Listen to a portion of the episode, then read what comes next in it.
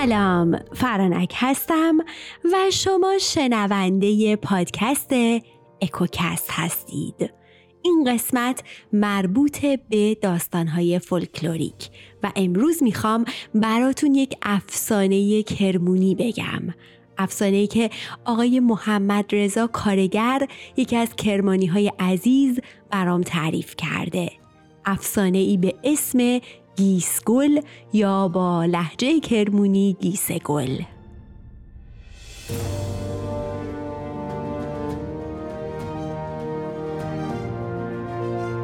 اینم بگم که این افسانه بین کرمونی ها و بختیاری ها مشترکه و من version کرمونیش رو براتون می‌خوام تعریف کنم. پس بریم بشنویم افسانه قشنگ گیسه گل رو.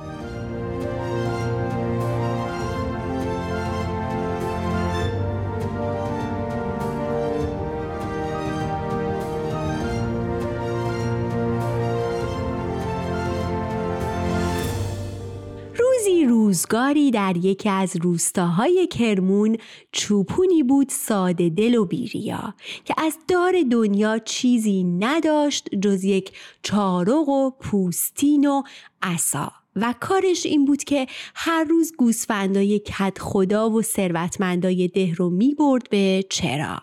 و یه چیز بخور نمیری هم تهش گیرش می اومد برای اینکه بتونه روزگار بگذرونه. از قضا روزی چوپون داستان ما دختر کت خدا رو می‌بینه و یک دل نه صد دل عاشقش میشه.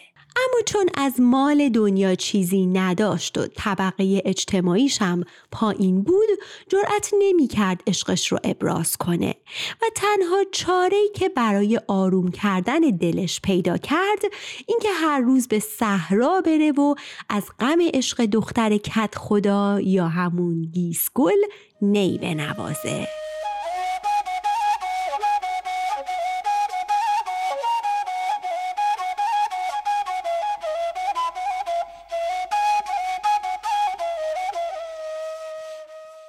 مدتی دختر کت خدا از نگاه های چوپون و نی سوزناک هر روزش به عشق و حس چوپون پی می‌بره. اما باز هم چوپون چون می‌دونست چیزی برای ارائه نداره جرأت نمی‌کرد پا پیش بذاره و پیش کت خدا بره و حرفی بزنه.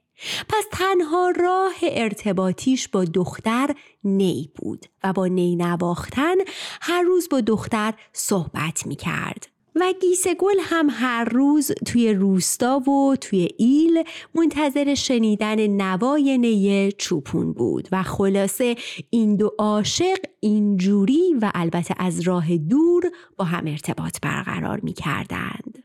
میگذره و میگذره تا یک روز از روزای خدا که چوپون مثل هر روز گوسفندا رو برده بود به صحرا دزدها یا همون راهزنها به گلش حمله می‌کنن. دست و پا و دهن چوپون رو میبندن و می‌خواستن که گله رو حرکت بدن و با خودشون ببرن. اما هر کار می‌کنن گله حرکت نمی‌کنه.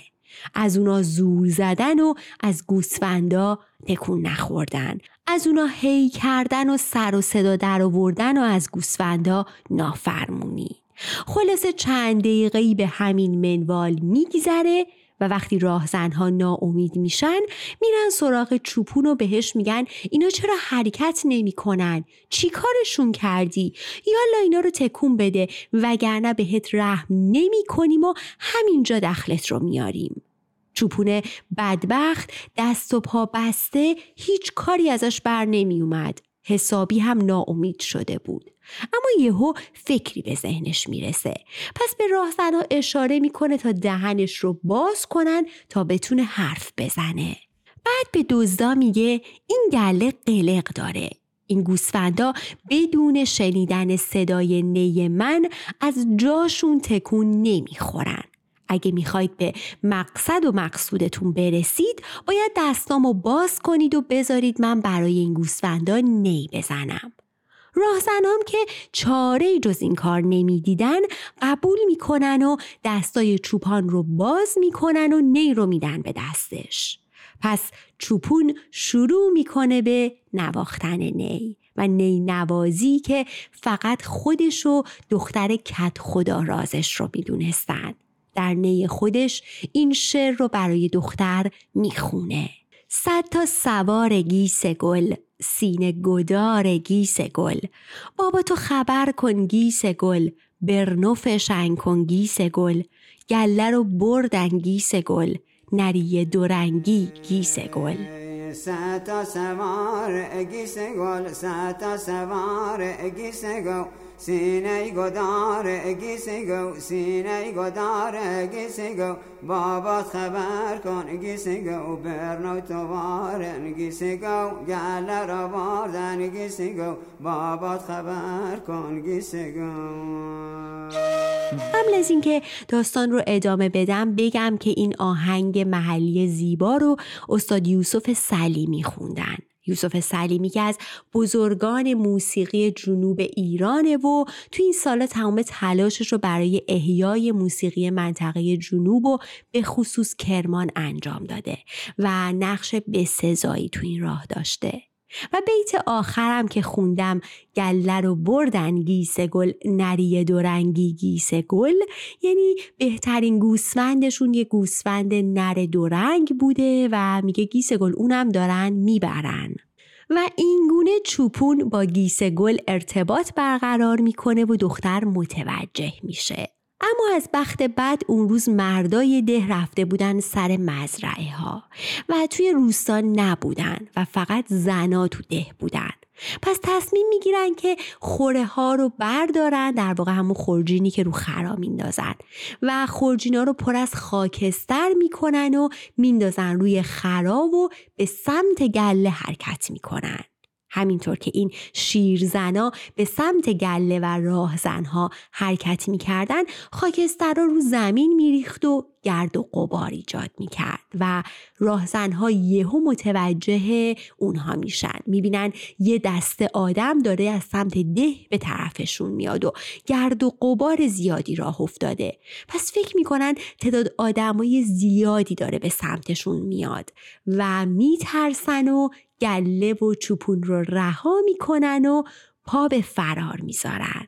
دو پا داشتن دو پا هم قرض می‌کنن و الفرار.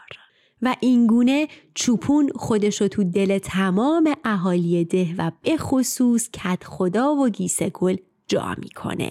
و در نتیجه کدخدا اون رو به دامادی میپذیره و چوپون قصه ما بالاخره به گیس گل می‌رسه. قوچای رنگی گیسگو قوچای رنگی گیسگو نرید رنگی گیسگو گل را باردن گیسگو بابا خبر کن گیسگو برنو فشن کن گیسگو گل را باردن گیسگو این بود از افسانه کرمونی گیسه امیدوارم مثل من از شنیدنش لذت برده باشید. باز هم تشکر می کنم از آقای محمد رضا کارگر که این داستان رو برای من تعریف کردن.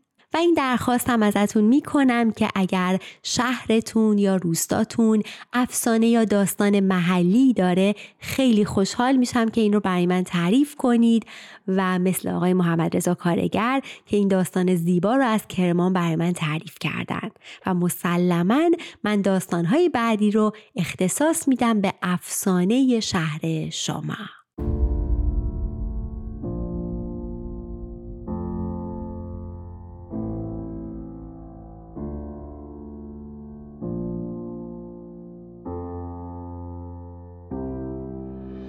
از اینکه منو همراهی کردین بسیار ازتون متشکرم. تا داستان فولکلوریک بعدی مراقب خودتون باشید و براتون روزگاری پر از آرامش، خیر و نیکی آرزو می‌کنم. خدا نگهدار.